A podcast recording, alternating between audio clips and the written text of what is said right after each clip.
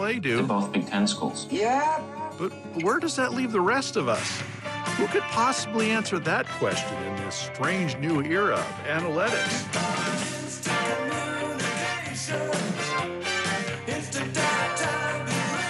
Mad transfers. How did it get here? Well, it looks to me like you portaled it. Oh, what? You know, portal from wherever you were to here. What's that? It's a, a different kind of portal. Oh, it's just changed so radically, and we're all running to catch up. And realignments. They're both Big Ten schools. Yeah. All we do know is the boys are back, and the Joe Beaver Show plots its own course. Now, there are a few more topics that we have to cover. And we will not talk about transfers, and we will not talk about my mother. We will talk about what I want to talk about. Fair enough. Who's next? Joe Beaver is on 1240 Joe Radio. Uh, yes.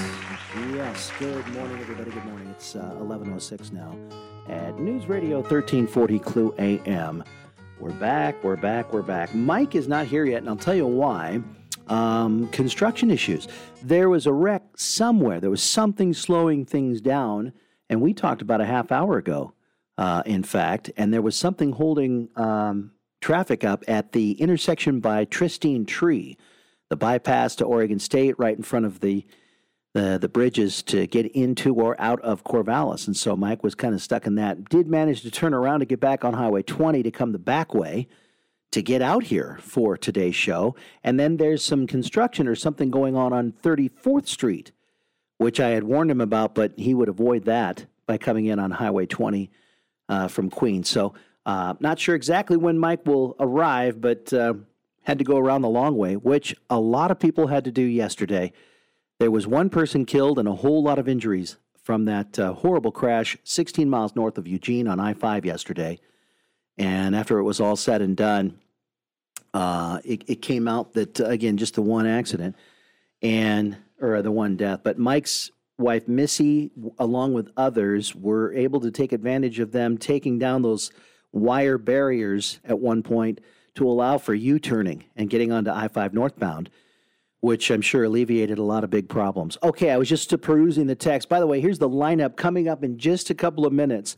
Roxy Bernstein will join us, and we've got, I know we went to Roxy, pulled that lever last week, but there's so many more things to talk to Roxy about uh, as, as far as Pac 12 uh, football goes, and, and even some baseball. He's not scheduled to do any more games for ESPN radio, but already has done some.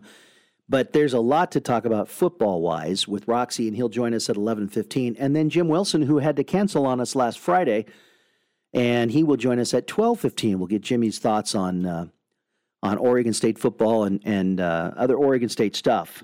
He's very very good at breaking it down for us. So Big Jim Wilson uh, at 12:15. Roxy Bernstein coming up at 11:15. There's some angry texts towards my way for you know talking about the Blazers. I know we promoted the Blazers, and I even said uh, a little worried about this first game because we had a technical issue that took the brains of about a lo- a lot of people. It was all IT stuff, internet stuff, and it finally this morning got worked out. So tomorrow, Blazers on thirteen forty. I am sorry for for not having it last night. They did give us a coupler number to call to try to put it on the air, but it was such a bad feed. It was inaudible. I just had to make the call, take it off. We can't do it. It would have been horrible to listen to, to try to uh, you know make out the audio in it. It was just that bad. It has to be really, really bad to not play something in that situation. So that's the way it is. I know. Um, it's just what can you do? It completely out of my hands. I was directing it, trying to find okay, making all these phone calls for the last three weeks, and especially the last couple of days, saying, "Are we ready? Are we ready? What's going on?" And uh, it was finally dealt with and fixed. Well, had been being dealt with, but it was fixed uh, overnight, essentially. And they thought all the worker bees thought that uh, the coupler would work for us, but it didn't. It was awful. So. Apologies to that, but we are up and running and good to go for Friday when it comes to the Blazers. And, uh, you know, how about Drew Eubanks getting a couple of block shots? Drew getting 16 minutes Uh, he didn't score. He had a couple of rebounds and a couple of block shots. He didn't score. GP2, of course, is out with that that core muscle injury, which you know until Damian Lillard had it, I'd never really heard about it. Um, never suffered it. I know that you can get abdominal tear, I suppose, but now you got two players, Damian Lillard and, and Gary Payton two, GP2, with this core muscle thing. That for Damian, it took surgery, and he's feeling great. He had 20 points last night in his regular season debut from missing more than half the season last year. But uh, GP2 now, as some in the Portland media speak, it's it's hard to tell when he'll be coming back. But some in the Portland media throw out terms like in a couple of weeks when GP2 comes back. So that's kind of the only indicator that we have of his return. And then of course Shaedon Sharpe, this kid that uh, he came out of Canada, played in some All Star games. He's a five star blue blood guarantee, goes to Kentucky, but elects not to play. He said, I think I'm going to skip my freshman year, work out, and get ready for the draft. The Blazers draft him number seven overall. Then, with all this anticipation of this mystery of, well, you know, is the guy any good? What, you know, we've never really seen him. He goes and gets hurt. He hurts his shoulder in the very first Summer League game and then skipped the rest of Summer League. So we never really saw much of him, but he goes out in 16 minutes and scores 12 points last night. So that's good for him, too. And the Blazers get the road win. Now, how was everything. You made it a lot quicker than both you and I thought you would, so it must have been free sailing well, on and, Highway and 20. I might have, John. I don't know what's happening on 34, whether there's been any further information about 34. It just looked like a slow, long, slow slog to get out that way, and so I cut. I thought I was cutting my losses, and yeah. Now, had I stayed, had I stayed, it might have things might have loosened up, and I might have been here on time a few minutes ago. But I just said I, I can't afford to it go the other way. Whereas Right. I know if I go 20, I've got a pretty good shot to get here now. And I chose that path. I don't know if anybody's out there on 34. Feel like for the second straight day, here yeah. we are. Yeah. Yesterday, far more serious. At least I hope whatever's going on in 34 is not like yesterday in terms of a a, a major pileup or, or or a very uh, uh, frightening kind of scene. I hope not. I don't. I just saw 34 at Tristan was moving very slowly, and It's I got out of it. A lot of people have, you know, in different jobs that they do, they might have a meeting scheduled for a certain time, or you got to get to the doctor or whatever. But in radio, especially with you, um, you got deadlines, a show. You got to be at the show. Or if you know when the show's done, you got to be back on campus for another show. Like a high level coach is going to be coming in, and the last thing that you Yep. can need a nightmare scenario for us in our world is the picture of a high level coach looking at his watch, Yes. standing in a room waiting for you. Yes. So we come across all of these. Okay, all right, uh, should I go this way or should I can't tell you how many times I've been sitting in something that I wouldn't have been late if it wasn't a problem, but sitting there going, uh, do I cut my losses or not? Do I cut my losses or not? I know. And poor Costanza gave us the get in the other lane. The other lane's get in the other lane. The cabbie's staring at him. Get in the other lane. Just go, go. Get in the other lane. Gets in the other lane. And it immediately slows down, and the other lane begins to move. And George, ah, ah, I was wrong. I'm sorry. Get back in the other lane now. and the nice people in New York usually respond. Yeah, "Oh, right. Okay, sir. I'll be happy to do that. We need to take a break. Roxy Bernstein is up. Then Jim, as you mentioned. But if you have any information on the 34 thing, feel free to text us if you can. If you're just sitting there, did it loosen up easily? I hope it did for all sake. Roxy next on 1240 Joe Radio. The Joe Beaver Show continues. Mike Parker, John Warren, joined by a friend who was kind enough to join us last week on the show, and we have doubled down with a great broadcaster and a friend in Roxy Bernstein here on the Joe Beaver Show. Roxy and Lincoln are doubling down on the Beavs back at Reser Saturday for the Beavers in Colorado game at 5 o'clock. And Roxy, thanks for taking time. Let's start right there. That was your first look at sort of our provisional press box world. I heard you reference it at one point. I feel like I'm doing a high school game a little bit just in terms of how low the view was. But I thought the stadium atmosphere was pretty exciting and electric, looking at that full scene across the way. What were your impressions, you and Lincoln working together there last week for the Washington State game? Well, well, first off, Mike, the energy is great, and you know I think that the fans that can get the tickets are fortunate to be able to get in with a limited number of seats available. So I, think they're going to bring it regardless.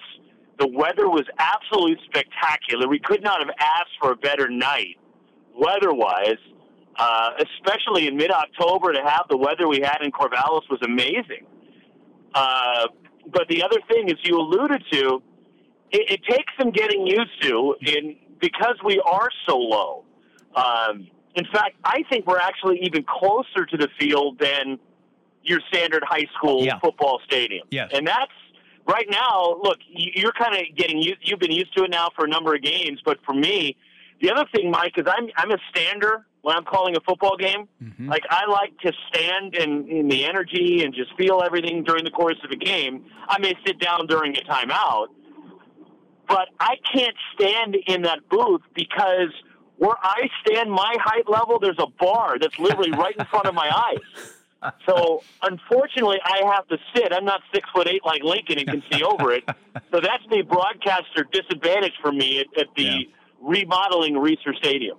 Yeah, well, I I heard you allude to it. You, you do, you know, we don't do that too well. We'll talk about the setting and the scene, or you know, there's some spectacular scenes, and I think when you come back again next year, it's going to be just, it's going to be grand, Roxy. I, it's exciting to all of us to think about how loud it is now, and with the configuration of Beaver Street and the completion completion of Reser, though the attendance number will be lower. My sense is that's going to be an awfully loud 36, 37,000, 38, whatever the final number is going to be.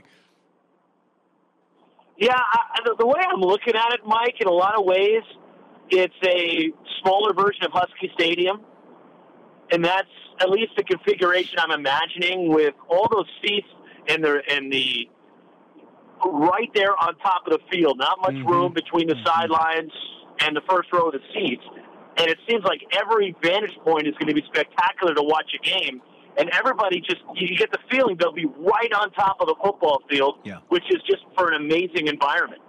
What did you think of the game itself, Roxy? And eh, eh, I'm just curious, what kind of things occurred to you? I've been using the phrase in different shows and interviews that I thought it was a solid, if not spectacular win, but solid and important game. And in a sense, the most complete game I thought this year for the Beavs, given all the circumstances and playing a team they'd lost to eight straight times. I, I thought it was a workmanlike performance. I'm along those lines, Mike, that they did what they needed to do to win. And the offense, I, I thought the field position game favored Oregon State, which is critical. Um, Ben Gulbranson did what he was asked to do, didn't do too much, didn't try to do too much. The running game effective to be able to I'm going to. to hard this year. Keep going. Uh, we lost you. We lost you for a minute, uh, but I think you're back in a good place. We lost you for about ten seconds. Keep going. Yeah. Keep going. but the but the way they were able to run the football and how efficient they were in that aspect, but defensively to be able to stifle Cam Ward and that offense. That I don't think that Washington State's offense ever got in a rhythm and got got comfortable Right. with the aggressiveness, especially with the front seven, the way they played in that game. Uh, against Washington State, and I think there's an advantage for Nate Bray, Mike, as you know, defensively how he can play. Because when you have corners like Wright and Austin, I think it allows you to do more and it allows you to get more aggressive inside because you have so much faith and trust in those corners. And they benefited big time from that. Jaydon Grant had a phenomenal game. It was a, gr- I thought, a great defensive performance from Oregon State. Hey, Roxy, John with Mike. What do you make though of Ferrel's breaking free and a lot of the inside slants and and and uh, some inside screens that did go for big yardage? The corners were locked down on the outside, but there was room up the middle on some of those quick hitters. Yeah, but uh, you have to bend a little bit, and I, I think that's the way they perceive it. They're not they tell us this way, right? We have to, if we can eliminate the threats on the outside, then there's something that could be available to them. But I mean, the presence. Oregon State was constantly in the backfield, Yeah. pressuring Cam Ward, Right. and the offensive line was under siege. And I I just thought that from a defensive standpoint, you had to be really happy with that performance, with the sack numbers, the tackles for loss, the turnovers generated. that was a strong defensive showing, but we've known this defense is really good. And there's a lot of talent on that side of the football, especially on the back end. I know it's usually not great when your safety is your leading tackler, which Oladapo is for Oregon State, but it's still, I think, a presence that they have. And Cam Ward seemed hesitant to make some throws because of the the way how effective the secondary played. Roxy Bernstein, our guest on the Joe Beaver Show. Roxy, are this I don't this is not the Beavers world. It's not even our world. I don't know what your thoughts are about what Washington State chose to do in a sense in bringing in Cam Ward. I Jayden de Laura thus then left. I just remember I felt like Jayden de Laura. He lit the Beavers up in the second half last year. I seen him do it the year before that. I what Cam Ward looks a little too unorthodox for me, running around a lot. I mean, I don't know what you thought, and I know he's had some big games. Had you seen him before, and what are your thoughts about, in a sense, that decision to bring somebody else in and de Laura heads off into the portal? Well, well, the first thing about Ward, Mike, is he's got all the tools and the talent. He, there's some throws that he can make that not many quarterbacks mm-hmm. can make. He's got the skill set. Um, but right now, I think it's just too inconsistent. And at times, he he's a little careless with the football, will make the wrong read, and he's been he's been prone to the interception. And turnovers have been a problem for Washington State so far this year. But with Eric Morris coming as the as the OC, and he comes in from Incarnate Word with Cam Ward, plus Robert Ferrel transferred in. I, I just think that you know, in Jayden de my world, I, I think that he was just looking for a break. I think Nick Rolovich was a lot of the reason why he went and played at Washington mm-hmm. State. Mm-hmm. And when that relationship disintegrated, I don't want to say Jayden de Laura had a foot out the door, but yeah. he may have been looking elsewhere. And I, I just think it was it was a combination of things. It was as much Jayden de Laura looking to leave as it was, I think, Washington State okay. looking to bring in somebody like Cam Ward. Gotcha.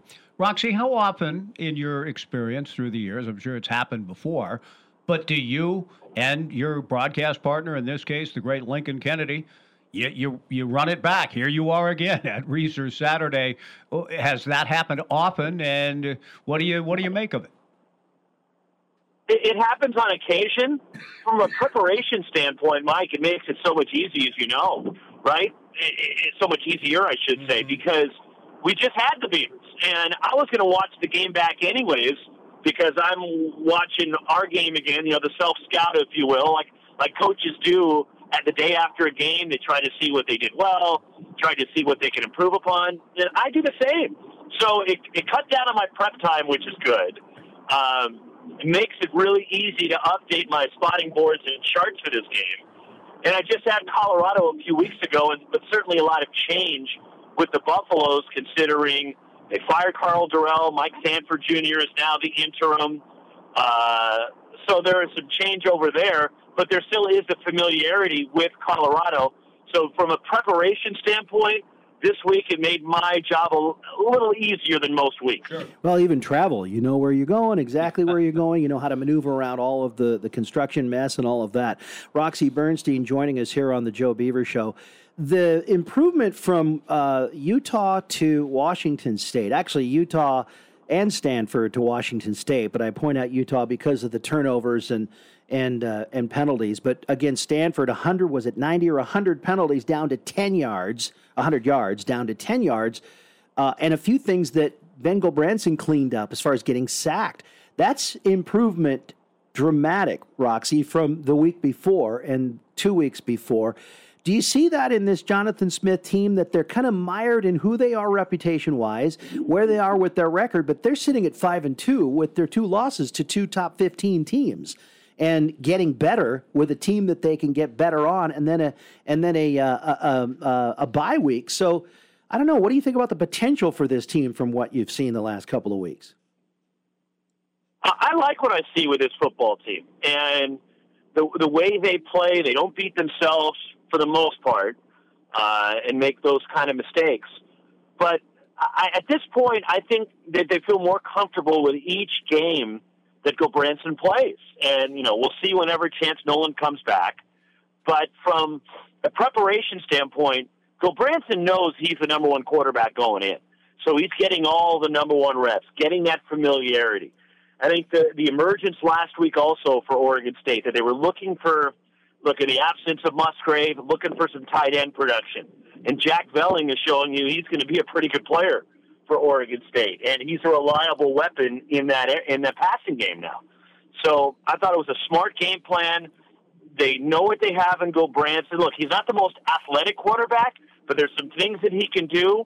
And I think now with the offense that Brian Lindgren's doing, they're tailoring it to his skill set and making it very comfortable for him to run his offense. Roxy, you've been around uh, college football, the Pac 10, Pac 12 for a long time. So uh, you've seen what we, you know, the interim effect, sort of the, that when when a coaching change is made in midseason, more of it's happened lately than in the years you and I were working in the league years ago. But it's happened more often. But what, how sustainable in a sense, and Mike Sanford Jr. comes in. He's visiting frat houses. He's rallying people up. They have a 50,000 plus crowd and they have high energy and they beat Cal. And it, eh, they feel like they, they believe again and he's infused joy. Eh, eh, how sustainable is it? Is that the one factor Colorado does bring? Are they okay on defense under the, the new look with Gerald Chapman? I mean, what? How would you size up Colorado coming into Corvallis Saturday? Well, the one thing I noticed there was a significant buy-in factor, right? When when there's a coaching change, you wonder mentally where the team is at. And I, I, the, right now, Mike Sanford is saying all the right things and he's doing the right things. And we spoke with him yesterday in preparation for the game Saturday. And for him, right now, guys, it's all about the players. And I think he's acting that way. He's trying to unify them. They've been through a a turbulent season so far. It can't be easy. A lot of those players, the majority of them, went there to play for Karl Dorrell, and then he gets let go, and it's a shock to the system. And I, I think that Mike Sanford is going about it the right way. I think it helps that he has been a head coach before. Um, you know, as a very young, what 32, 33 year old head coach at at uh, Western Kentucky, and that experience I, I think benefits him as well in dealing with this situation but I think that he's doing it the right way. It's all about the players, the way he's unified them, brought them together, made some tweaks. You alluded to Gerald Chapman. They they altered their defense uh, for the game against Cal. It's not like they're going to catch Oregon State off guard now. Mm-hmm. They caught, I think, Cal a little off guard when they went to the three four, but this is sustainable as long as there's the buy-in factor and the energy, and they're doing it for the right reasons. And at this point, I think Mike Sanford is won that locker room over because they do believe that he's got their best interests. I'm talking about the players mm-hmm. at heart. It's about them. Great answer, Roxy. Roxy Bernstein joining us. A couple of more things, Roxy. Thanks for your time as always. What do you make mm-hmm. of this CU job, the job at Colorado, and the upheaval, a lot of it of late? Mike MacIntyre had the one great year, the transcendent year that certainly is the anomaly in their body of work in this conference. What what do you make of the job? It can be a really good job. And I think the fan base and support showed that last week. Right, Mike? When mm-hmm. when they had fifty thousand just about, nearly a full house at Folsom Field for a team that was 0 and 5. Right. And let's face it, they were blown out in every game. It's not like they were playing competitive football either. So I think it goes to show you the fan base is supportive. They're going to be there. And it's a program that's got a proud tradition. You look at, you know, what they did in the early 90s under Bill McCartney and a national championship and Rashaan Salaam wins a Heisman Trophy. It's a place you can win. It's a great setting. It's a terrific school. Um, they have the resources, that new practice facility, which they have. So they've invested in the program. And Rick George, their AD, is a football guy. And it's, it's important to him. So I think the foundation is there for whatever they decide to do and what direction they go in. But that's a job you can win at. And I think that there's a lot of potential in whoever takes over that job. And it's clear, look, Mike Sanford, he's not saying it, but I think we can all agree he's trying to audition for the sure. job and throw his name into the conversation. Sure. I don't know if necessarily he'll get that opportunity, but I do believe that it is a good job, especially in the landscape of this conference. Yeah, and we see that all the time. We saw it here at Oregon State with Cory Hall. The the new guy is always auditioning, and they they get a, an immediate jump from the excitement, but always athletic directors will be working behind the scenes and doing what they can uh, to to get a different guy. I mean, you got. It, I don't know of too many Roxy, uh, too many situations where a guy came in, took it, and got it other, outside of Jake Dickert. I mean, he was uh, he was a perfect fit. I, yeah, Dickert and then Clay Helton at USC, if you remember, when Yeah. he was the interim. Yeah, and that's they, right. and they named him the head coach. So it has been done, but I'd have to imagine. I mean, like you guys are thinking that they're probably going to do a big search, and they have visions of bringing in someone that can really put Colorado on the map. Roxy, your alma mater, uh, the University of California at Berkeley, they also played in that game in Folsom. I just Ugh. wonder how you Ugh. what yeah well that's that's a good answer right there too. Yes, that's a good the best way to put it. I don't know how you write that out phonetically, but what you just said sounds about right. What about what's going on there? I I I- have concerns, as I'm sure you do, and and Bear fans everywhere do. Yeah, last last week was hard to stomach from my Cal fandom perspective and my alum. I mean that as the Cal person in me, I'm going that performance was inexcusable. You, you can't. It appeared that Colorado was hungrier. They played harder. They played with more energy. And you don't say this often, but I thought Cal was outcoached because Justin Wilcox is usually as prepared as anybody and his staff. And that was that was disappointing to see that performance. That look, give Colorado credit. They showed up. They wanted to win. They played harder. They deserved to win that football game. But for Cal, it's back to the drawing board. And they need to respond against the Huskies Saturday night in Berkeley. Because that performance, and you saw the anger in Justin Wilcox's face as he's talking to the media postgame. And it was disappointing. And he knows it starts with him. It has to get better. And just the inability for them to move the football against a defense that really struggled. Yeah. Um, Yeah. I, I don't know, to be honest with you, Mike, I don't know what they can do offensively. And it's crazy to think just a few weeks ago they put up 49 points and ran for over 300 yards against Arizona, and then you go up against Colorado and you can't you, you can't even gain 300 total yards of total offense. Right, right. So I, it's a very frustrating time if you're an old blue like me. a head scratching thing. Roxy, how do you see the game Yeah. going? How do you see the game going on down down the road from us this weekend? I I just, for me, uh, when you look at the records, Mike, for all the home teams this year, that I think the home field advantage, for whatever reason, this year is more significant than we've seen in years past. And so I think that has to count for a lot when you're looking at the matchup between the Ducks and Bruins. As good as UCLA has been playing, they really haven't been tested on the road. They won at Colorado, but this is their first real mm-hmm. significant road test. And so I think from that perspective, I'm curious to see how the Bruins respond this week. But they've been efficient on offense. I mean, DTR is completing 75% of his passes. That's incredible. Yeah. I don't know if that can continue. So with the way these two offenses can score and move the football, we're probably destined for a, a slugfest like a 17-14 game, right? yeah, like the Beaver USC game, when everyone was talking about, it's going to be high scoring because you know this Yeah. or that or the other. Hey, last thing, Roxy, and that is.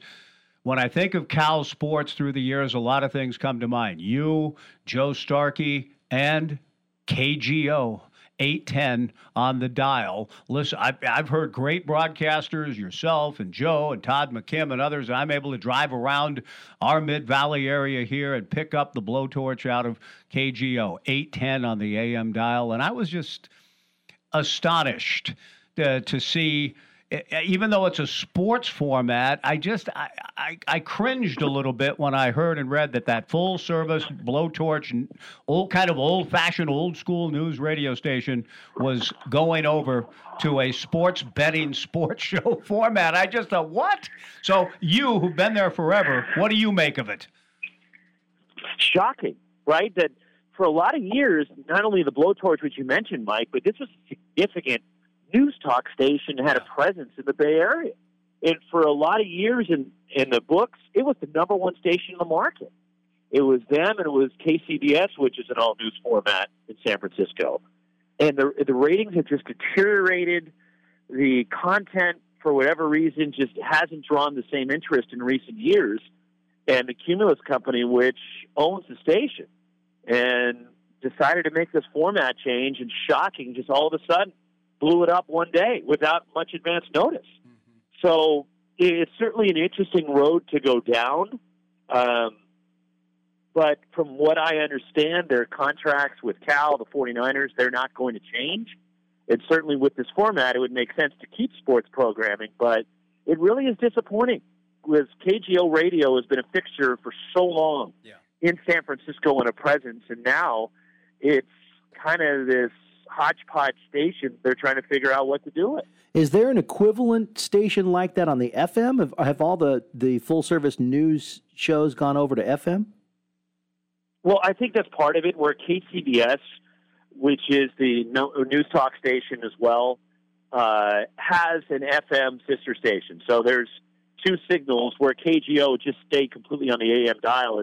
It's a good point. I wonder if that had a lot to do with the deterioration in ratings for KGO. Yeah, and you mentioned the hodgepodge, Roxy. I, I brought in the show the other night and heard a guy who I like. I, I think uh, JR Sports Brief Show or whatever. I like him. It's a good show, and that's not a gambling show per se. So, w- do you sense, are you listening at all to it as you drive around? So, it's not just 24 7 gambling talk. They do mix in sort of more general sports oriented shows. I, I think so. I think Jim Rome, Okay. his show is on that channel now. So they, they're dabbling into the gambling aspect, which, as we know, has become so prevalent in sports these days. But they do have some general sports talk as well. Okay. Roxy, great talking to you again. Look forward to seeing you again. Uh, hope you enjoy another trip to Corvallis, and we'll see you Saturday at Reser Stadium. Thanks for taking time. You got it. Sounds good, Mike. Thanks, Roxy. Roxy Bernstein, what a uh, very gracious with his time. Two weeks in a row. Mm-hmm.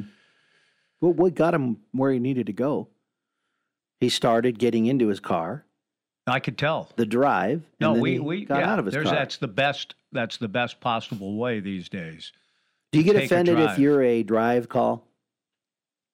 No, I don't get offended in any way. I, uh, I there are times that I say to people when when I've been asked on occasion, believe it or not, on Yeah. occasion, you know, where the, the Utes, you know, you're in a market. Utah, in a week, will have three or four different radio stations, different time slots, day parts. Call and ask you to be on. So Jim Wilson and I, between us, end up doing four or five shows a week, getting ready for a Utah game. And you know that you're in a different world when you don't hear a peep from Stanford or Cal Oh, yeah. or even Colorado. I don't I don't think I've ever done anything on Colorado radio. That in a sense tells me a little bit Boulder's just a smaller bit, town. about kind of the marketplace and and the interest in that it's different. Utah, everybody's in. It's all in. It's all that Which is interesting about, even though they have an NBA team right Yeah, and they're a major metropolitan Right. area. Smaller, but they're a major metropolitan area. And I've always found over the years that the bigger the market with more pro sports, the fewer college opportunities there are, or high school, of course, on Friday nights. And the Bay Area, you kidding me? Cal and Stanford, men's basketball and football, the only two things that do get on. And even then, men's basketball sometimes doesn't get I don't, on. I don't. Men's basketball, I don't believe, is any longer on KG. Now, maybe KG will bring them back on since they're in an all sports format Yeah, now. But yeah. No, I meant, um, do you ever get offended when you're a, a a a drive home call situation? For example, my daughter will call me all the time, but it's because she's driving home. no, it's beautiful. It Doc. is because they're the one you've chosen. No, absolutely. But you you you notice that Oh, when yeah. it's like, oh hey, you know, it's Yeah. always okay. Well, I'm home. I'm done now. I gotta go. I'm like, There's "Oh, no, better no, no, way to pass the time than on a drive home call with a Call, friend or a loved right. one. Uh, we take a break. Jim Wilson. I've had a few of those those types of calls with Big Jimmy. He'll join us at twelve fifteen. Anything on your mind today at 497 5356 on the Downward Dog phone line? It's open. The University Honda text line open. Would love to hear from you as the Beavers in Colorado get ready. And anything else that you'd like to jump in with? Blazer basketball. I watched more of it last night, the entire fourth quarter. Part of the third. Apparently left it in the third quarter when then, because afterwards, when I came back to it after another assignment, another thing I needed to work on, couldn't just, can never sit and watch a full game in its entirety. The only time that happens is the game that I'm doing. Other than that, I never watch a full game in any sport in its entirety. Correct. Other than the game I'm working. So I missed apparently Drew's exploits, if you want to call. Oh well, here because at the start of the fourth quarter, Lamar Mm-hmm. and Kevin Calabro, great broadcast team by the way, but but they said. Wow, we need to commend Drew Eubanks. What a job he did. Uh, So when I when, when I was watching, he was okay, but didn't do anything particularly notable. Yeah. But he must have had some good moments as the third quarter Yeah, came a to good an end. run. If you want to give us a little, uh, you know, kind of- Oregon State update. yeah, feel free to say, yeah, here's why. Yeah, here's why they were talking about it. But I missed that part of it. But I watched most of the fourth quarter and liked what I saw from the Blazers last night, particularly their defensive energy late. Hmm. Let's break and come back on 1240 Joe Radio. So you just got off the downward dog phone line with someone who called. You said, thanks for the report. Did it have to do with Highway 34? Yay or nay? Yay. Okay. And what was it, Paul? No, um, it's a regular caller, Oh, but okay. I, I didn't get his name. Okay. I'm sorry, sir. Thanks for calling, though. Um, paving. Paving And job? Paving two, I th- he said lines, I think lanes or paving Okay. to the point of something that should be done at night. Hmm. And in the, the heart of the day, and it's eastbound because you're Yeah, trying to get out of town, and it's just backed up everywhere. So he did confirm the Yeah. backing up, and it takes a, so I I was right then probably to spin out Oh, a la yeah. Cam Ward, Oh, yeah. not run into John McCartan, but Exactly. spin out and run into westbound 34. Yeah. Take go over the bridge, take a right, and come out Highway 20. That was the right maneuver. That was the right move. okay. That's a defensive tackle move now, where they they they'll do the spin move. I like it. A reverse pivot too. To try to get around. Now, sometimes, and I've seen it in all football, college and pro, then sometimes the guard will come over and hit the guy right as he's spinning around. He thinks he's going to be free to the quarterback, Mm-hmm. and then he he's he engages, spins, and then the guard sneaks over and just smacks Well, him. that's just a little that's a little bit where the Cougar fans' uh, angst came from when Grant Stevens did a similar thing to a USC edge rusher, Yeah. and was called for targeting, hitting a defenseless player who was chasing down Cam Ward. Well, uh, that's a that's a new thing. and, and the whole thing that we we have lionized Lyle Moevao for for his hit on Greyson Gunheim would no longer that, that was one of the great hits of all time. that was a little more open field, yeah, but yeah, it was a crackback of great brutality, which it would be penalized, no longer allowable. Open phones uh, for the remainder of the hour. Jim Wilson will join us next hour. Let's get to a, a couple of calls. Start with Dave from the Great North. Dave, good morning. Good morning, guys. Derrick Doggett uh, had a great crack black crackback block in the uh, uh, second game against Notre Dame. I can't remember which bowl that was. I guess it was the insight. And I remember Lyle in that Husky game. That you know, very vivid, Yes. very, uh, very, very fond memories. So my main reason for calling, gentlemen, was to uh, wish you uh, and uh, the larger Beaver Nation with an acknowledgement of uh, Dick Fosbury Day, which is an event of my own making. Though it was on this date in 1968 that he won the high Oh, jump wow. gold medal at the Mexico Olympics. Wow, I didn't know it was this date. The the Olympics had been moved to the fall, and uh, I'm trying to remember the exact reason for that. Do you know the story why why the Summer Olympics in '68 were in kind of uh, mid October? Well, Mexico City's relatively close to the equator, so much like uh, games in Rome and uh, certainly Australia, because they're they're in the austral summer as opposed to the boreal summer here north of the equator. So th- those games will move around a little Okay. bit depending upon Yeah. depending upon the weather. And you know, I, thought, I, I just happened to hear that on the radio this morning, and I thought I would call in. Dick Fosbury is one of only two high jumpers whose names I remember. Lo, all these uh, uh, now more than a century of sports uh, uh, uh, uh, recollection in hand. The other, of course, is the great Valerie Brumel, whose record Dick broke in the uh, uh, Valerie was uh, Brumel was the great Soviet high jumper, and I remember him vividly for those epic you uh, American Soviet track meets that were held in the 1960s. It was the first real break in the in the Cold War psychology. They had these track meets. Uh, CBS broadcast Mm-hmm. them, and uh, Brumel was just a was just a captivating figure uh, to my uh, youthful uh, imagination. Of course, he won he won the silver in '60 in Rome, won the gold in Tokyo in '64, and then Fosbury with his uh, epical innovation with the flop won in '68, a quarter of an inch higher than uh, than Brumel had four years earlier. Um, but uh, I was just stunned to read. I was just doing some research. The current record for the high jump is eight feet one quarter inch. Dick won the gold medal at 17 four and a quarter. Of course, they actually keep the record in the metric system, but it's just more intelligible. Anyway, it's a great moment Thank in you. Beaver Yeah. athletic history. I just thought I'd highlight it. I have one other comment, but I just want to take a breath there. Sure. Now that's a great one. John had something Oh, I on was that. just going to say, for fun, I googled uh, famous high jumper so I can smart aleckingly say, "What you didn't? You never Dwight heard Stones? So and so, so and so." Under the question, it says here, "Who's the most famous high jumper?" And the answer is Dick Fosbury. No, that's Yeah. so. You just No ask a question. general question of the internet: Who's the ma- most famous Yeah. high jumper ever? And Dick comes up. Yeah, nice. The Foz yeah, should well, be. how many?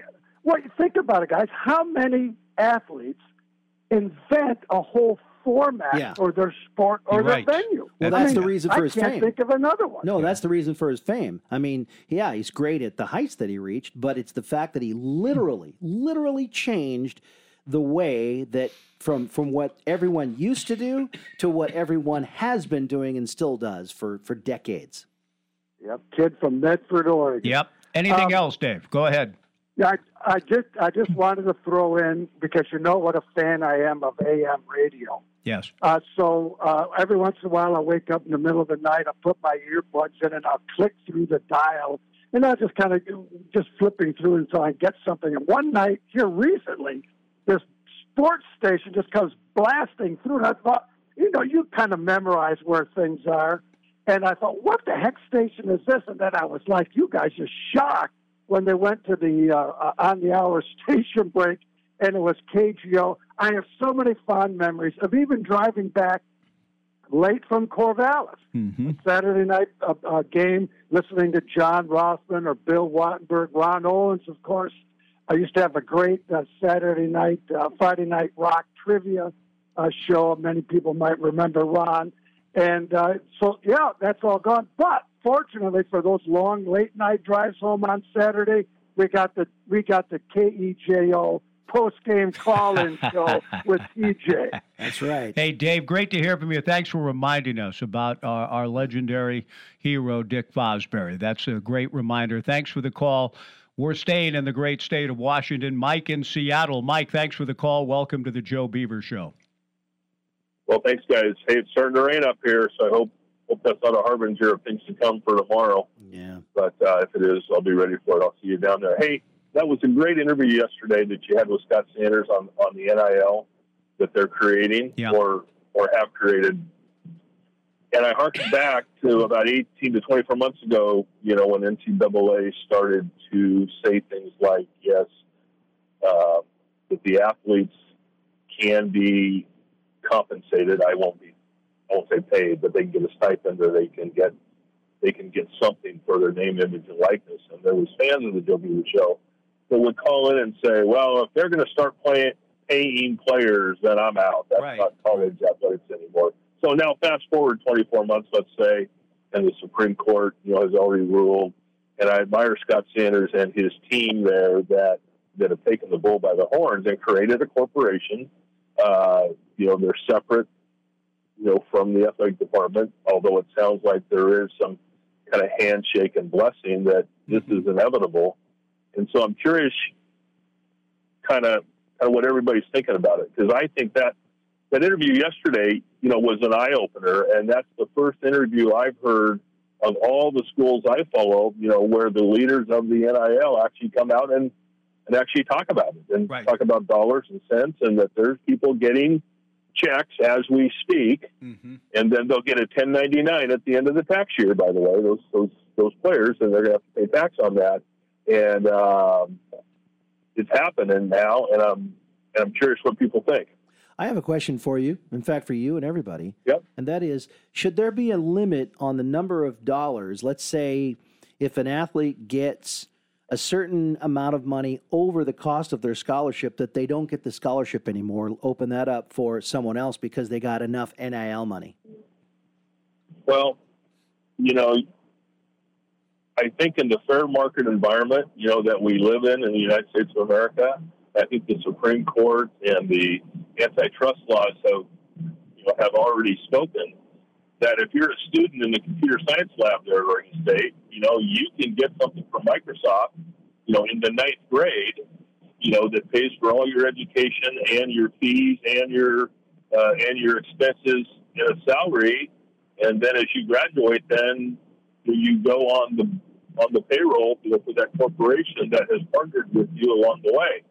I know at Boeing where I worked, I was astonished because I'd hire interns and I actually hired them as interns. Back in my day, if you were an intern, that was that was volunteer labor to the company so that you could get experience.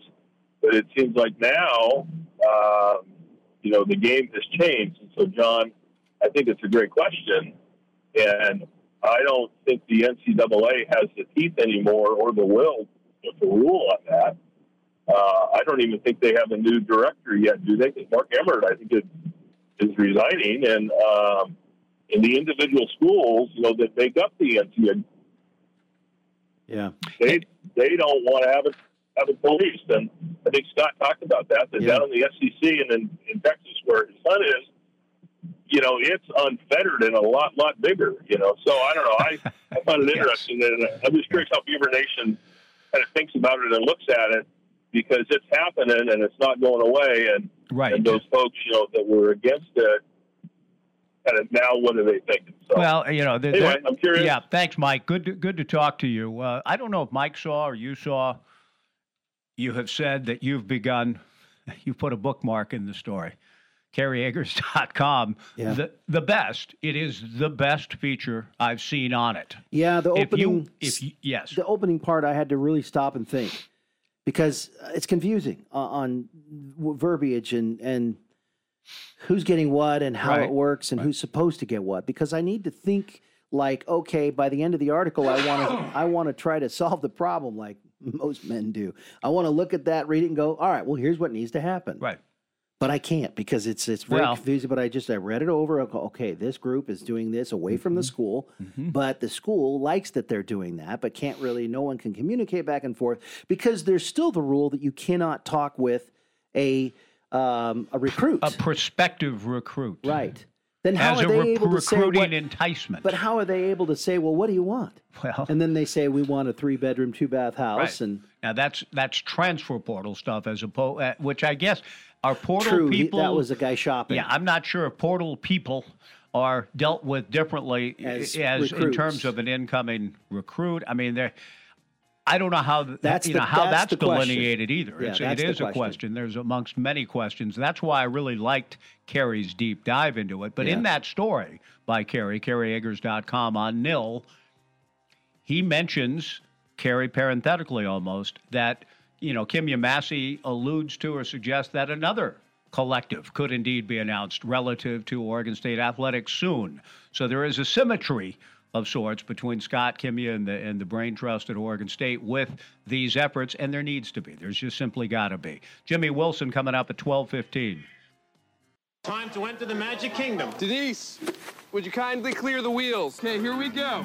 On three, one, two. Tweets and texts, faces and books. Tweets and texts and faces and books. Seems like it's more about FM and color TV. In such an age as this, is there any room left for something as simple as Radio. We believe there is. Touchdown, Beaver!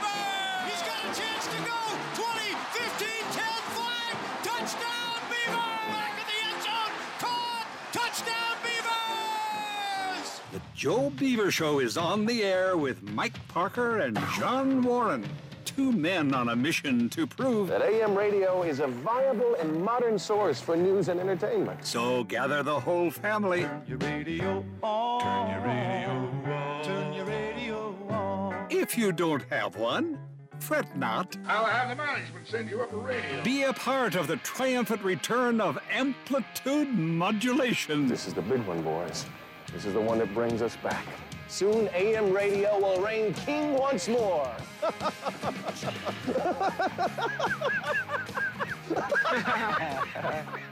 it's the Joe Beaver Show on the home of the Beavers. Cool, cool beats, beats. Kill 1240 Joe Radio. We haven't heard that one in a while. Well, AM radio talking about uh, its future, its place. AM radio will be king once more. I don't know if It that's was. an actual, uh, a true statement, but one thing I have noticed, John, Yeah. as we welcome you back into the second hour of the Joe Beaver Show today, one thing I've noticed, and to me, I find it interesting. Jim Rome's audience, and yesterday I think he opened his show by saying that the sports beef segment he was moving from one day to another, and that led to him talking about how you know the certain markets and stations that they're not on terrestrial radio anymore. Mm-hmm. and jim was saying but there's a, a lot of different ways to find the show. Come on now you can find the show. It struck me as for jim to be telling that audience a youthful audience generally speaking that even the youthful audience sounds as though there's still a reliance on getting in the car and pushing a button or turning tuning the dial to the frequency. Mm-hmm. I'm not sure. Maybe young TJ can help us with this because he's he he's so- still young. That's his fault, as Cat Stevens would say. But finding games and other methods other than you know, we, I mean, thank heaven for for being online, kejoam.com, and the live stream of the show, so we can hear from Bill Chisholm, we can hear from Dave from Tumwater, we can hear from Mike in Seattle, we can hear from other folks, Dan in Beaverton and elsewhere, who call us. They're not listening on 1240 Joe Radio; they are listening to a live stream. They've learned how to navigate that world. But I still feel, John, and I don't know about you, I like to be able to turn on my radio and tune you in in the morning on News Radio 1340 KLOO AM. Yeah. Listening to, to ball games, driving around town on the car radio, Yeah. and not necessarily going to newfangled apps and different approaches. I don't know how the world generally works or how people do that on a day to day basis, living their lives. But the very fact that Rome said you you can get the show in other ways, you know, it's not just terrestrial radio now. Come on, and he was talking to his Yeah. listeners saying, "Come on, I mean, we've been doing this for a long time." I still would rather hear something on the radio than go to somebody and listen to their show online. That's me. I'm old, but I almost sounded with Rome talking to a young audience that maybe he was trying to convince them to change their ways too. Well, you're this show we have here, you and me are on our stream, and like Mike and Dave and, Mm-hmm. and others uh, outside the area, they listen in. We have listeners in Yes. foreign countries. Yes. Beaver fans go on a trip or something and they'll listen in, but they hear uh, everything that you hear on terrestrial radio. It's a different sound. My wife uh, listened for several years to us on uh, the stream because she lived in Beaverton and all of that. As soon as she got to town and was regularly able to turn the radio on, she said, "Oh." I like that. She said, that's much better. Now, this clean feed you and I hear right now, Mm-hmm. this is what it sounds like on the internet. If I turn it, our headphones to the uh, the on air, all kinds of static I and know. everything because of where we are and you're relying on the on the towers. But you can it opens it up to being able to hear other shows from around the world or the country True. if you like it. And I when you and I were younger, we did a thing, and you you refer to KGO and tuning it in, and Dave referred to KGO. I used to listen to Seattle radio, Los Angeles, KGO, uh, KOA uh, in Denver, Right. uh, Salt Lake City. It was called DXing, distancing, to try to hear for whatever reason different stuff from around the area. Now you just go online and listen. I know. Them. I know. But And then there's paywalls, and I there's know. um, it's just it's not the same with paywalls and driving around, John, I still, you know, coming back at, at night at, usually, but I, I'll pull KGO. I pull. It's interesting you brought up with Roxy FM radio and Yeah. news stations because that's what because Portland's doing. you're right because KNX AM 1070 in Los Angeles. That's Mhm. it. I know the frequency because I've been listening to it most of my life. I used to hear it in the summer times in the evening time. But now I'm just telling you, try this sometime. KNX AM 1070. When you go and listen to them on AM 1070, their all of their their imaging, their branding, Uh-huh. KNX, FM, da, da, da, da, and they don't even mention their AM call frequency Right. anymore because That's they're true. on the FM dial. Yeah, that's right. And KXL and KEX used to be the two powers that would battle it out amongst each other for the number one new full service radio shows. You had um, Miller, Bob Miller on Yes. KEX, Yes. KXL morning show. I was a part of that for a while. It's huge. Yep. Everybody the would listen. Z100 Morning Zoo. And those two AM new full service news stations Yeah. went FM. They still are Right. AM, but they went FM, and that's where you find them. But I think about, and we're just talking. I'm going to bring young TJ in before we before we break and come with um, And by the way, Big Jim Wilson. if you ever see or hear of a radio station with three letters, that's very old, Mm-hmm. and they would be foolish to ever give them up, and they do sometimes. KEX should never give up KEX. No, KEX, KXL. Mm-hmm. Um, Although the big blowtorches that I listen to out of Seattle, 710 KIRO, I can pick up at night. Yeah, 1000 straight- KOMO, yeah, I pick up at night. yeah, that's they're, they Right. they've got four letters. It's the three word letters Yes. is kind of a historical Yeah, thing. no, you're right. Jim Wilson here in a few minutes on the Beavers in Colorado. TJ, your your listening habits. I mean, do you, are you a terrestrial radio person when it's available, or you navigate online stuff to listen to other games, or what? I guess it depends on the environment. I've never lived in a place like this where I've had to drive so much, and it is really convenient when someone else is, you know, running your programming for you. You just press a button and it plays. on because, for example, I listen to a lot of baseball, obviously, Mm-hmm. and at night, if the Mariners are on 990, that it's just not really a As clean or as strong? much of an option. Mhm. It's very static. Yeah. I mean, you have to be around Albany Yeah. much to hear it. Yeah. That's it. So, you know, if, if you try and stream it, and, you know, sometimes streams aren't perfect, especially when they're trying to geolocate where you are and play ads in your area. Mhm. There's this weird, like, problem where the ads will bleed into the play. And it's awful. and it's really, and it's just really annoying, and knowing that would not happen if you're listening to it on the radio. Right. Because it's timed up a lot better. Um, so I guess, you you know, it depends, and it's always good to hear, you know, live programming as well. And you don't have to, I don't have to get my phone out of my pocket, plug it in, press Right, the aux button, right. hit play. Okay, boom, now set it down. All right, there we go. Yeah.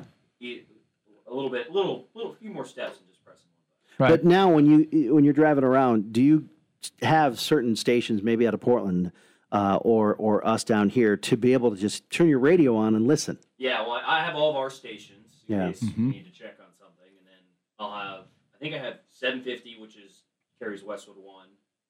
Um, so Yeah. Monday night, Sunday, Sunday night, Mhm. Thursday night football. Kinzano's And on there. Yeah, I think 620 is Right, 620, That's the Rip City Radio. Blazers, Kraken, um, The- and whatever else. Six twenty as the Kraken. Yeah, they Yes. How much of an NBA fan are you, by the way, Not TJ? really. I mean, I'll pay attention. Did you watch any or No, listen to any I'll- I'll last pay night? Attention once the playoffs start. Okay. Well, that, that's 81 games away now. Yeah, well, wake me up. It's when that all happens. begun. I am glad we have our Blazers this year because our Blazers more than ever are our team because of two guys. Now GP2 is going to start playing soon. Yeah, Drew yeah. Eubanks played well last night, so I'm going to be much more attuned to Blazer stuff this year. Hey, Big Jim Wilson joins us next. We'll talk about the the Beeves and the Buffaloes because nobody prepares better than than Jimmy does. So he can tell us eh, what is the threat level for the energy and joy of Mike Sanford Jr. and the Buffaloes coming to Corvallis Saturday. Jim next on 1240 Joe Radio. We continue on the Joe Beaver Show. Be sure to join us tomorrow. The Beaver Backer Lunch Special and another Joe Beaver Road Show prior to a Beaver home game will be at Benchwarmers Bar and Grill, 1895 Northwest 9th Street in Corvallis. What a great spot Benchwarmers Bar and Grill is. We'll have all kinds of prizes to give away uh, gift cards to Benchwarmers, to Denny's, uh, bowling from Highland Bowl, Melon Shack's Corn Maze passes, football tickets for the Beavers in Colorado, and a Beaver Backer lunch special. Come join us at Benchwarmers tomorrow, 11 to 1. Benchwarmers Bar and Grill in Corvallis at 1895 Northwest 9th Street. A pleasure to welcome my broadcast partner, good friend, Big Jim Wilson, OSU Hall of Famer. To the Joe Beaver Show. Jim, I know your time is short in your world as an educator at Fort Vancouver. So I, uh, the question I pose going into break is we're going to ask Jim how much of a threat level is Colorado and the new infusion of energy and joy by Mike Sanford Jr. coming to Corvallis? So I've asked you, how much of a threat level is this game as far as you're concerned? One thousand percent more than they were two weeks ago. Okay, is my, is my answer to that. Um, you know, I don't know. I expect Oregon State to actually uh, play a very good football game and win. Uh, but uh, Colorado definitely they're coming off of a win. Everybody talks about the uh, engagement with the players and, and, and so forth. And the defense clearly played better on the, at least against the run. I mean, goodness sakes, the worst rush defense in the country helped Cal to, to 35 yards net rushing. So uh, you get it's Pac-12. You got to play a good football game, but I think Oregon State is is is going to win this game. Jim, going into the year, and you always do a lot of prep each year. You look back at personnel. Colorado was, in a sense, gutted after last year with 23 players transferring out. Karl Dorrell, no longer on the sideline, but he changed out six coaches. Kyle DeVan, one of the guys he brought in to be his O line coach. I love Kyle. But they really changed a lot. So I don't know how much continuity you had to look at their personnel returning. They're a young team, but they did have some talent coming back defensively, and maybe Gerald Chapman has put those guys in the right places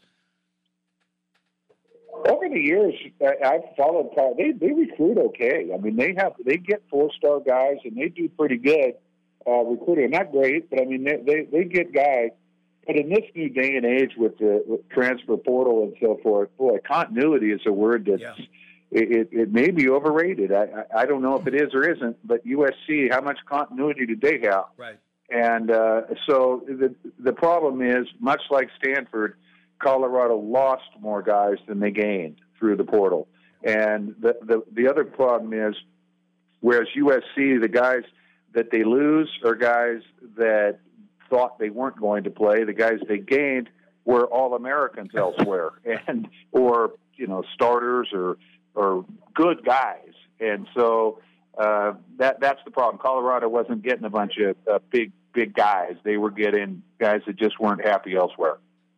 Now that talks about this year, but and maybe even answers part of it answers my next question, Jim. Is do you have any thoughts on why it's so such an unsettled place in the last 15 years at Colorado? It's a it, formerly Power Five the old Big 12.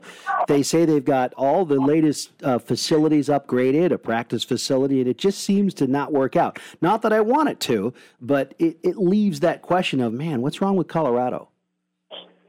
Well, Rick Neuheisel left and that's uh, you know every time he leaves somewhere, then they, they fall apart. But uh, no, I, I don't know. Uh. I, always thought way back in the Big Twelve days when they they were a great rival with Nebraska and Oklahoma, and I, I thought Colorado. I mean that that's a that's a great place, and if you've been there, it's it is a real mm-hmm. nice place. And uh, I'm not sure the answer to your question. I think they thought they had their guy in Mel Tucker, but it's just more of the same. Mel Tucker saw this as a stepping stone, right. as as opposed to to an end destination. So, uh, to answer your question, uh, John, I don't know because I think they have a lot of things, and and that's why when you you look ahead in this coaching hire, as nice of a job as Mike Sanford has done, at least through one game or two weeks. Uh, I, I think they they need to go and will go with what they consider a, a sexy hire and really go big.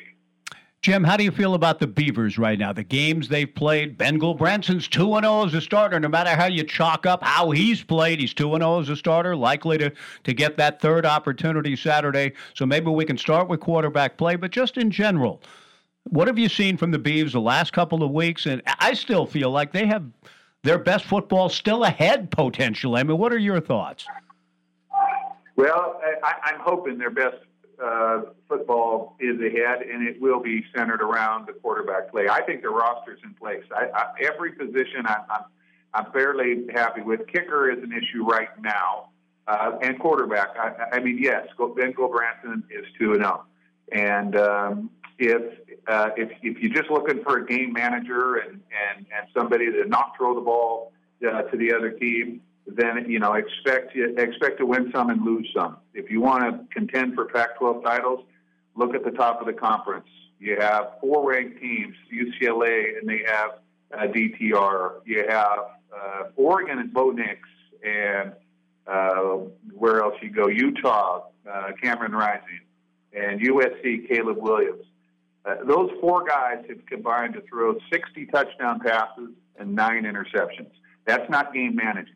Right. And then they've also rushed combined for 21 touchdowns, over a thousand yards rushing in that group of four guys. So if you want to win the conference, you're going to have to get somebody to lead you. That they have to, you have to have all the phases covered. And Oregon State, I think, has all the phases covered. But you have to have somebody at that quarterback position that's leading the way. Mm-hmm. Where do you think that is headed? Because pretty much that position was solid. Then in two close games, the quarterback got the yips. At the same time, he got hurt, so he's going to set out anyway. The next guy comes in and manages games, but I will say there was vast improvement from the first game for uh, for Ben. Actually, the first appearance all the way to now, vast improvement, cutting down, getting sacked, and throwing picks. He did have the one, but uh, I don't know. What do you think? Where do you see the this position moving forward now? Well, I think all Brian Lindgren is looking for, all of the fans are looking for, is growth. And and you knew the minute they went from Nolan to Ben Gulbranson that you were going to have to experience some growing pains. I mean, about the only guy that didn't have any growing pains was Chance Nolan. I mean, I look back, Matt Moore, his first year was very, it was a very, very sluggish year. Mm-hmm. And even three games into his second year, it was really slow going. They played a 13 7 game at home against Washington State with Matt Moore quarterback, and there was booze in the, in, in the, in the stadium.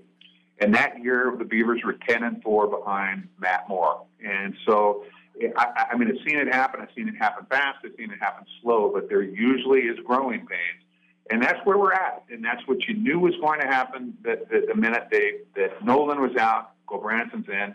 He's a third year sophomore. You know that he knows all these things. We've seen him in practice make these throws.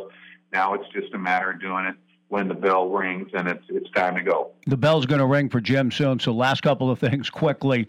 Uh, Jim, the three-man rotation in the running game that Jonathan says we're sticking with it. It's it's it's been productive and working, and yet and yet we say dot dot dot. It, does it look to you like Damien Martinez might be emerging? And you and I and others have said it looks like whatever tentative qualities may be early, he's beginning to hit with more more of a burst and speed and all of the things we thought he might be. Does it look that way to you? It it, it certainly does. I mean. It, the obvious thing is, hey, you got a wide open lane there, yeah. 50 yard run, you know, or you got a wide open lane, 45 yard touchdown against Stanford. But that's, let's back up 45 yard touchdown made a guy miss in the secondary. Mm-hmm. And that's, I think, the thing that the Beavers need out of out of their backs. Make somebody miss along the way. And uh, it's not that just he had the two big runs. I think he is just emerging. He's playing faster. He looked really fast at Stanford, and we just said so. I mean, it's like, yeah. whoa, he looks faster. Mm-hmm. And I don't think he got any faster. I just think he's more confident and he's playing faster. So I, I mean, I think you're going to see him get more carries than the other two. Jam Griffin actually was just a spark yeah. in uh, in a couple of the games that uh, he's played, and I I think he's still going to be a big factor. And um, Deshaun Fenwick continues to get get his his carry. I think you're going to see him in almost reverse order. It's still a three man rotation, but I think it's going to be uh, uh, Martinez getting the most carries, Jam the second most carries, and Deshaun Fenwick uh, the third most carries. Just because I mean it's a, it's a it's a three man rotation, but you're going with, as Jonathan says, if we find a hot hand. Mm-hmm. And right now, I think that hot hand is uh, Damien Martinez. Is there ever a film effect? Because I know a couple of weeks ago, uh, Fenwick and or uh, Damien were not only were they not fast. They weren't hitting the hole at all. And when they only got what the hole got them rather than extra, Griffin came in and was like, everybody wanted Griffin. Get Griffin in there. He's hitting the hole hard. All of that. Now Martinez is doing that. Is that a film effect? Seeing that and thinking, I, I got to step it up.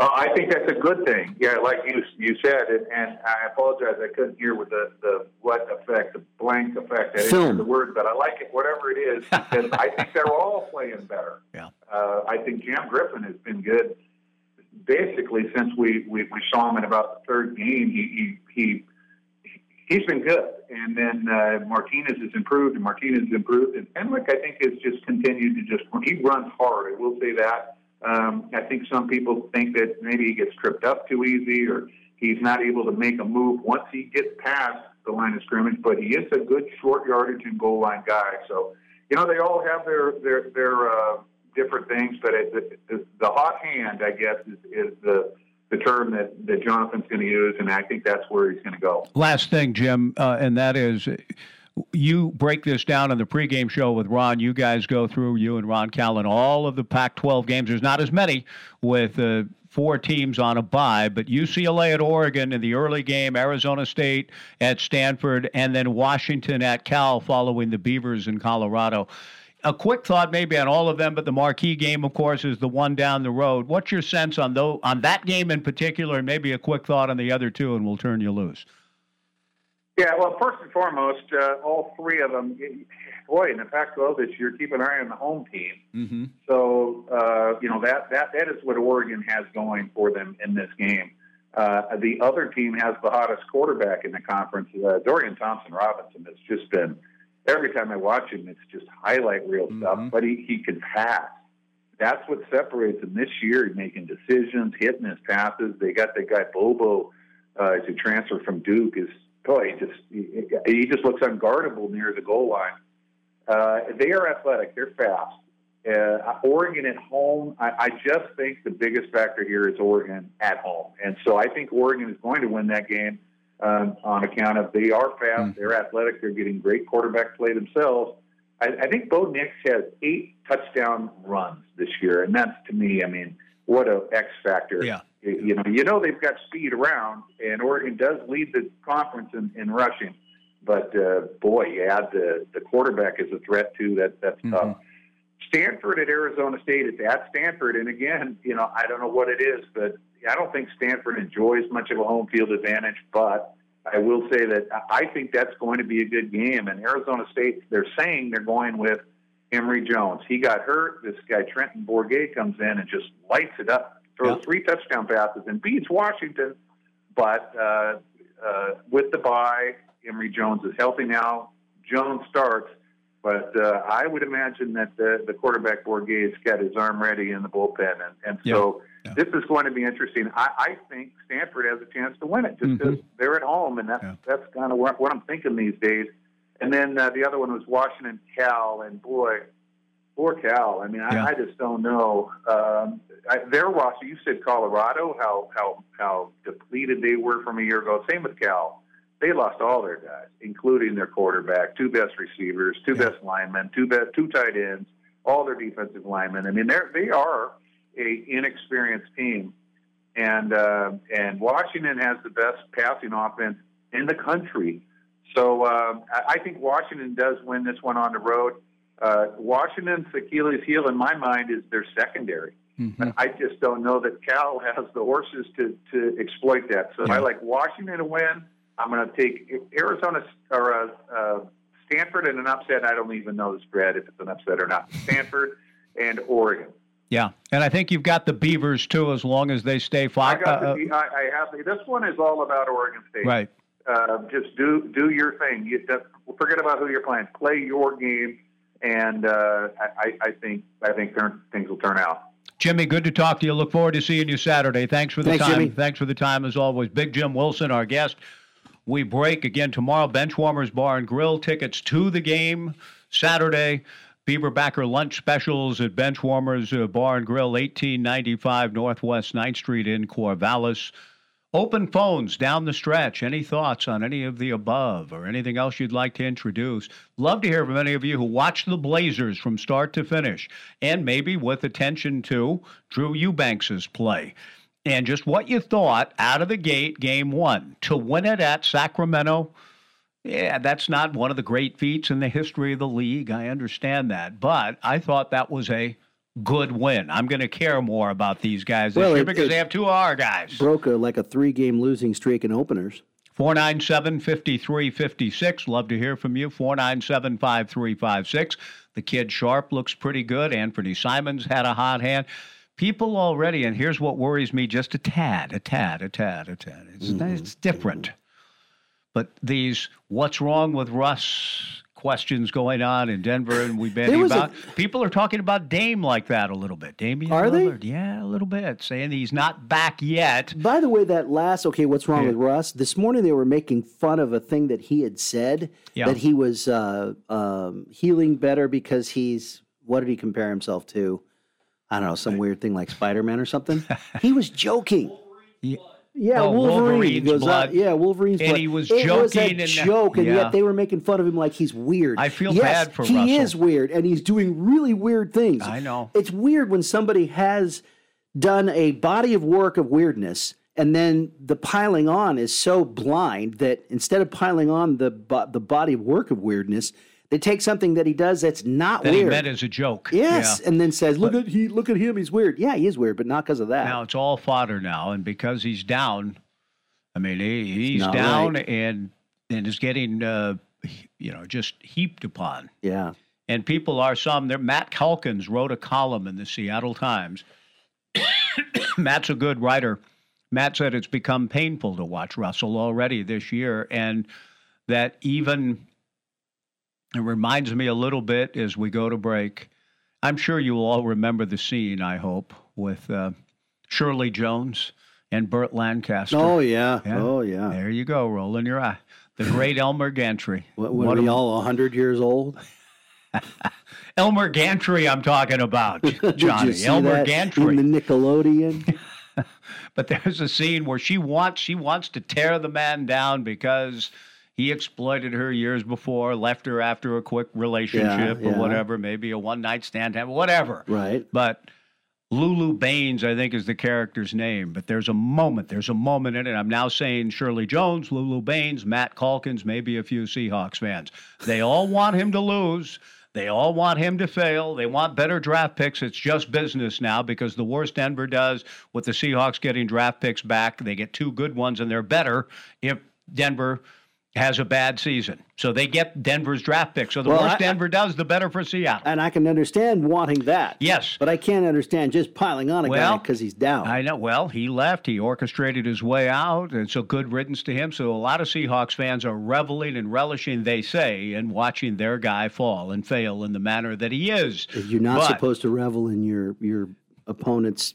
Shirley. Jones uh, reveals to the press, uh, trap entraps Burt Lancaster as Elmer Gantry, who is now a revivalist preacher but had a past that she reveals, and it gets out in the Oh. news. Oh. And so people show up at this revival tent meeting and are throwing eggs and food at Elmer Gantry. Burt Lancaster's taking it. Yeah, he's taking it. So coming off his face and chest. Shirley Jones was leading the way, Lulu Bains. But then as she watches, Mm-hmm. Elmer continued just to stand there and take it, and take the abuse, the physical abuse, the food in the face, and just stands there stoically taking it. She begins to back off and like, oh, I, I didn't want it to get this bad. Ah, and that's yeah, well, Matt Calkins saying to Seahawks fans, that's how he was feeling. Oh, look at Russ. He's stumbling around. Ooh, isn't that great? Oh, it's good to see him. Yeah, maybe it's not so good. Oh, man. Oh, that's not good. I want to know how TJ feels about that. Well, he's not much of a Seahawks fan, is he? yeah, he's Let's just not take a, a break and we'll Hmm. talk to TJ again. Again, the what did we used to call it? The young person's. Pre- We had a little feature we went still for a have a- while. have it okay, open. well, we'll we'll find out what a young A Seahawk fan, a fresh look. But I'm just saying it is painful, and Matt Calkins is right. And you may want Russ to fail, but you want him to fail this badly, or you go in Shirley Jones, Lulu Bains, Elmer Gantry, 1960. Even if you don't know the reference, I'm trying to describe the feeling at hand. 497 5356 1240 Joe Radio. John and Mike have been around the block a few times in their 19 years on The Joe Beaver Show. But sometimes, whether it be with their opinions or asking either of them what the newest trends in pop culture are, they could use some youthful assistance. Lucky for them, help is here. TJ Mathewson with a fresh look. You're still young, that's your fault. There's so much you have to know. Find a girl, settle down. If you want, you can marry. Look at me. I am old, but I'm happy. I was once like you are now. You know, the funny thing about it is, it's uh, that was it's 20 years now, not 19, and I am hip on on uh, uh, modern culture. Dua Lipa is a great singer. I know. Have you ever heard of Yeah, Dua TJ Lipa? knows. She's okay. Before Yeah, you, she got some popular. hey TJ, before we created that little Cat Stevens bit, had you ever heard of Cat Stevens? Okay, thank you, thank you. Anyway, He's from like the 70s, right? The early 70s. seventies is his primary decade. Yeah, I think be he. pushing it like my parents know. Oh, they know Cat Stevens. I, They should anyway. I'm old. I'm older than his parents. You know Cat Stevens. Oh yeah, I knew him when I was. I loved him as a kid. He's Yusuf Moram or Yes, something like yes. that now. That's that's a, a beautiful, sad, poignant Yeah, song right yeah, there. yeah. Father and son, maybe his best overall work. I would agree. Maybe. Not as, as popular, but yes, I agree. Now, TJ. Yes, sir. We this is our indulge your second time in. Thank you. Today. We appreciate everything. How are you taking you know, one one comment to a story by Calkins said, as they say in The Godfather, all tell Mike, tell Mike I always liked him. You know, he knows that, uh, Tom says. It, but it's just business. So is it just business for you? You want Denver to be bad to help the Seahawks in the draft picks, or is it business combined with yeah, and good riddance? And I hope you do stumble around while you're in, in Denver. It's it's really a complicated issue. It, it all arose week one, right? I mean, Yeah. I was so sick on that Tuesday after the, the of week one, he gets booed. Russ gets booed when he comes.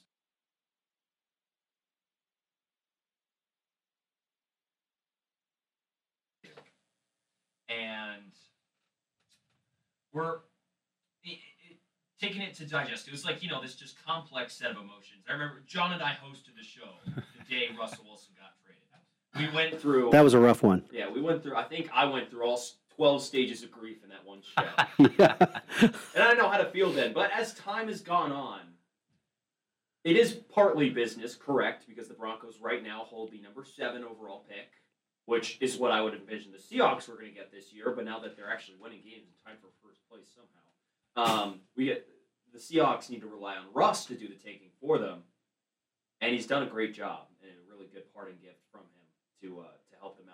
in that perspective. But also, as I mentioned to you guys in the break, there's just sort of this disconnect between Russ and seemingly everyone else. Literally That's a lot of people. See, pretty much everyone else. And you guys talked to, to I think you might have mentioned it to Chad doing yesterday. Mm-hmm. But the fact that Marshawn Lynch has to go, Marshawn Lynch has to go through Russell's manager to talk to him. Mm-hmm. Marshawn, Marshawn Lynch, No, the, guy, that's the guy who was the key of the offense that won Right. the Super Bowl. Yeah. That's has clearly to go through wrong. a manager to talk to Russell Wilson. Kind of gives off the the idea that it, it's just like he's above Yeah. everyone, and it and it leaks into the fans too. And for all those Seahawks fans, it, it, you're kind of it just makes it just so much more convenient to do so. Okay. So No, I got you. partially business, partially personal. But uh, Matt Calkins' piece, did you read that? The Seattle Times. Matt's a good writer, and Calkins' column just said it's so bad that it's almost going the other way now. That this Mhm. original glee over, well, he's not looking very good, and we went with the right guy and Geno Smith, and look how well Geno's playing, et cetera. It's a little bit like the the food in the face for poor Elmer Gantry that turned one of her one of his chief haters into almost. She Well, had sympathy there- for the there's, guy. There's it's many, so bad. many depictions of that in film through the years in different scenarios. Um, th- that's the problem. Is they're they're piling on personal stuff. Now, some of it a, a guy can ask for. Weird, the weird thing he was doing on the sideline and all that. Yeah, the, the run pass thing. I mean, some of it he's almost just making it like too easy. Did you guys you guys saw the subway videos that he was making? He made one with like the danger witch where he's just being just this like really just minute long video of him explaining his his sandwich being too dangerous.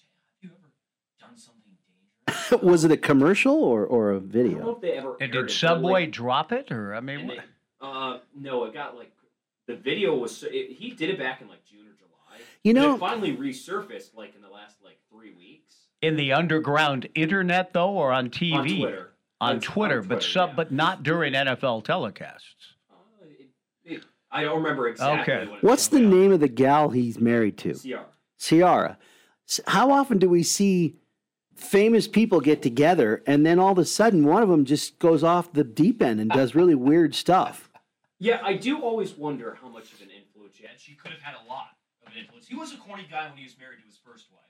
I know that. I mean, But- corny to me depicts uh, old fashioned. You don't swear. You you know you you're childlike in many ways, and to me uh, that's all okay until it's really weird. And it seemed like that's what he was when he first started. And now he's very corporate.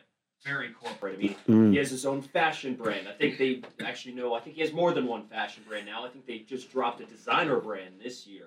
That almost sounds like someone got to him, like a, a a wife. It's always these power couples, and and then And, he, and and again, it just a bunch of things that it just doesn't not really like helping his case. Where like he doesn't, it doesn't see. Like we finally during this losing streak are seeing a little bit of like the human side of him. It seems like it's just like the tiniest bit because just like looking at the look on his face. Yeah. where you could almost feel bad for him.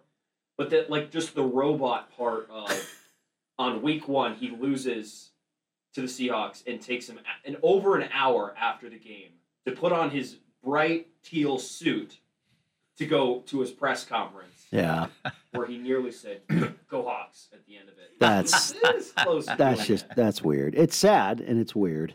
it is. But beyond all the, the the weirdness, the oddity, what what uh, strikes me the most astonishing is just how bad he looks on the field. Forget all the whatever, let go Broncos, let's ride, or whatever, all the weird stuff, or TikTok videos, or Subway stuff, or whatever else. Drop in a clothes brand. The play itself, I, I what, yeah, poor uh, Chad yesterday. We had him on to talk about the Blazers and a little bit about Russell Wilson. And he just said, well, they're stuck with him, mm-hmm. and they're going to have to fire Hackett in order to get somebody in who might be able to craft an offense that he can work with again, because this ain't working, and it doesn't look like Russ is going to be able to spin out of this and make something out of the year. Yeah, I, I. Here's another thing that about this situation. This is going to be now the first time where Russ, it seems like, has the most power in the organization.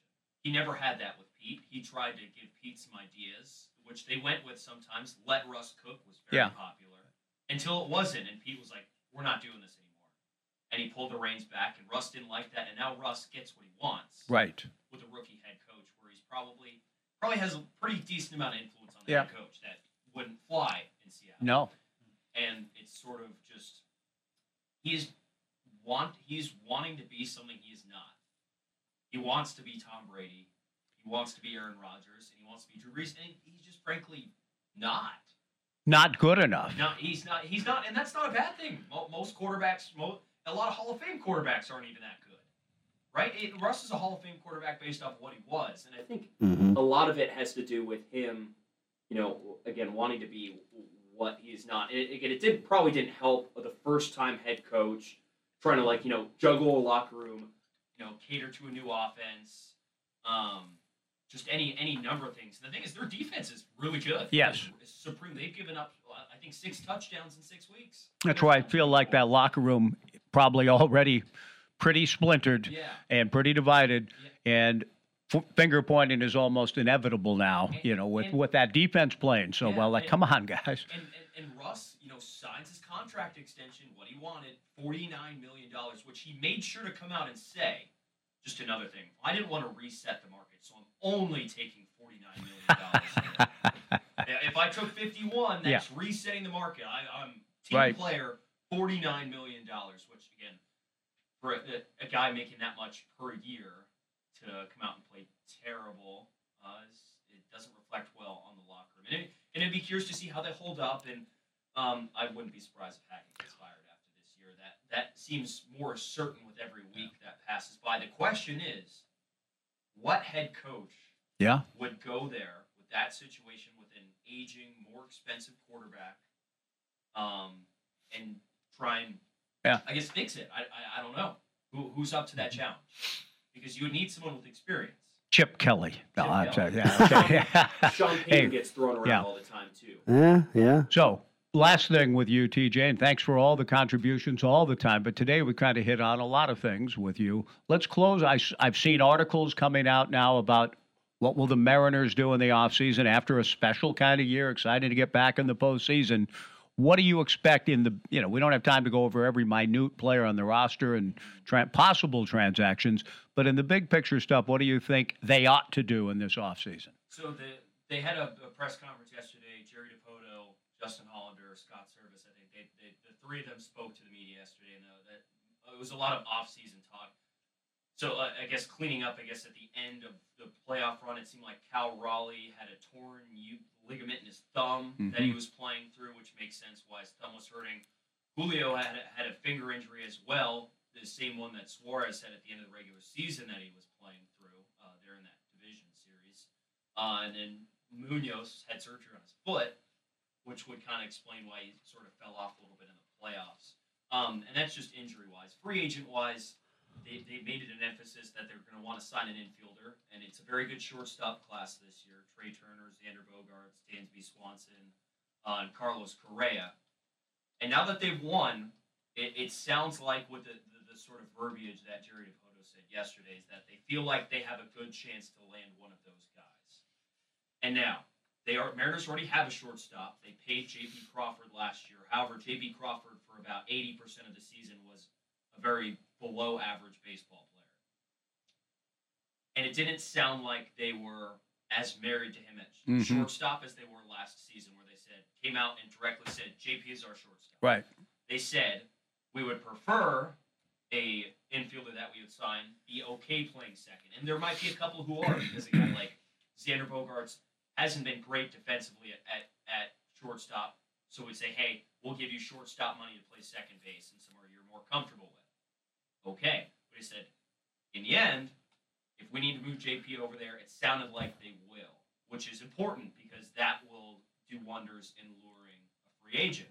So that's one one piece. They could use another outfielder as well. I'm sure you guys saw some of the stuff that came out about Jesse. Yes, not good. Thought was interesting Mhm. uh, in the presser yesterday. They really tried to downplay Mhm. it, but based on his usage at the end of the year and all the things that were said, it kind of made sense Yeah. that he didn't work on his defense because it was pretty blatant when you went and watched Yes, it him was. man left field.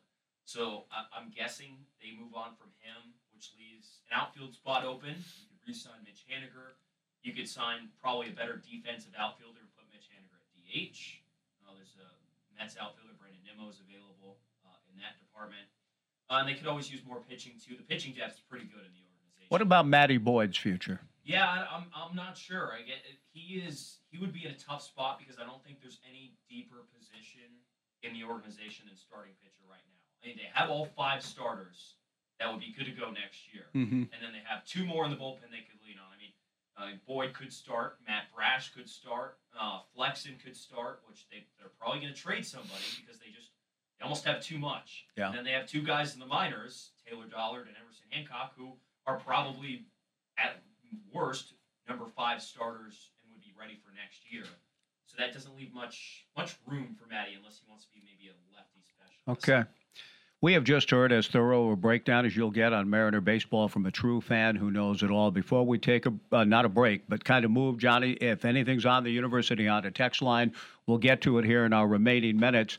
As uh, I've just to let you know, we're making an effort. You and I have both reached out to the guru, Greg Biggins, to see if we can get kind of a late season update on Mhm. Aidan Chiles, the quarterback out of Downey High School. We've heard a lot about him, talked a lot about him and look forward to finding out from a guy who sees him on a regular basis why Biggins is so high and excited about Aidan Chiles at Downey High School. So we hope to do that tomorrow. Uh, before we turn you loose, have you heard from the old guard in the world, uh, Kerry, uh, Kerry Eggers in particular? Yeah. And I saw another column recently about how refreshing it was to hear Bob Costas back on the air doing Oh, a yeah. baseball game. I love Bob Costas. You love Bob Costas. And Eggers wrote Bob Costas, comma, probably the best play-by-play man ever, comma, What do you worked think? so-and-so game. And, uh, it was nice to hear the storytelling and less reliance on stats and analytics, et cetera, et cetera. So when I mentioned Costas, you immediately smiled. Yeah, what was- was that a- What say you about Costas? I like Costas. I do. I actually real I I'd say more in the past really liked his baseball. Really did. I, I his especially with his voice. I Yeah. It just it was it was great. However, he didn't he doesn't do much during the season. Right. He gets kind of thrown into a division series game, and you know sometimes it, it seemed like the storytelling was maybe a little bit over the top. Uh, You know, more that's more of like a, a radio thing to do. To Okay. just draw on. It's good- uh, I didn't watch as much of Costas, but it, it just seemed like he was maybe trying a little bit too much in the story talk and not really focusing on the game. Okay. And I know you guys would probably agree with this more than I do, but I, I don't like it when announcers will come on, and this is more of a problem with color commentary than play-by-play guys. But just come on and then just trash the new new game of baseball. Just like just oh I hate this, I hate that, I hate this, I hate that. Oh, it's awful. I can't stand looking at a shift. Oh my goodness. Oh my goodness. I, when, I, when I agree with you that it, you shouldn't. You we can feel it, but just not say it. Yeah, yes, because it's like every all these teams are doing it, and you sitting up there like just like oh I hate this, I can't stand this. Uh, da, da, that that's old. like, that's no old man wants on to a you complain. on the lawn. That's old man shaking his fist does on the lawn. Did Bob do that? Yeah. Oh, absolutely. You should hear him talk about a shift. I know. this is- Well, he'll be a happy man soon when it's Oh, he over. will be, yeah. But uh, that surprises me because Costas knows that shifting has been going on forever in the game, and he's an old school guy who didn't like the introduction of wild cards into the postseason. The first original wild card he didn't like. We got to So, go. Phone caller on the Yeah. line, Don. Let's welcome Don to the. Uh, TJ, Sh- thank you show. for the uh, for the time and the perspective on everything today. Don, good afternoon. Hi, hi guys. How are you doing today? Good, thanks. So, Mike, I'm hoping that your your enormous brain will remember this. Um, but you had Scott Spiegelberg on not too long ago, and he mentioned that there were four quarterbacks that played the year he was also a starting quarterback. And I know i he was one, and then I know two of them actually, Steve Jervis and Mike McLaughlin. Do you remember who the fourth one was from Borah High School? I think he said. That's a good question. I'll have to ask Scott about that, and we should get Scott. I'm going to reach out to Scott about uh, Steve Jervis, as you suggested we should. So I'll, Yeah. I'll when I do, I'll ask, but I don't know the answer to that off the top of my head. No. Yeah. So I have I have another thing. Mike McLaughlin uh, uh, started a football program at I think it's called Mount Spokane, and that's where Drew Rasmussen came from. Yes. And he he told me one time that he was kind of irritated with uh, Drew's dad because Drew's dad wouldn't let him come out for football. I think he was looking. He was a football coach. Right. Uh, uh, Mike was, or yeah, he's retired now. But anyway, um, and uh, I guess Drew went on to bigger and better things. Hey, uh, Tom Hickey, Doug Blair just texted in. Does that sound right to you? Who? Doug Blair says Tom Hickey, the Borah High School quarterback. Oh, it quarterback. could be. I'm going to write that down, Okay. but no, it, it doesn't ring a bell at all. Okay. But, you know, uh, I'll I'll try to remember that. So one other thing that I just noticed, and you know, sometimes maybe we have too much idle time or something, but I looked up the OSU baseball players um, that have made it to the major leagues. Mm-hmm. And from 1925 to 1996, there were 16 of them, Mm-hmm. including Big Jim Wilson and Yeah. Force and a few other kind of more modern players. Since 2000 to the present, 25. Wow. Yeah. That's a great number. And I was I was stunned, kind of, you know, by that number. Yep. Uh, maybe I shouldn't have been, but but you know, I was I was really surprised. Don, thank you for that. Mm. We're out of time today. Thanks for the calls this week. We will be back tomorrow at Bench Warmers. Come join us, Don, and, and the rest of you. We hope to see you 1895 Northwest 9th Street tomorrow. Bench Warmers Bar and Grill.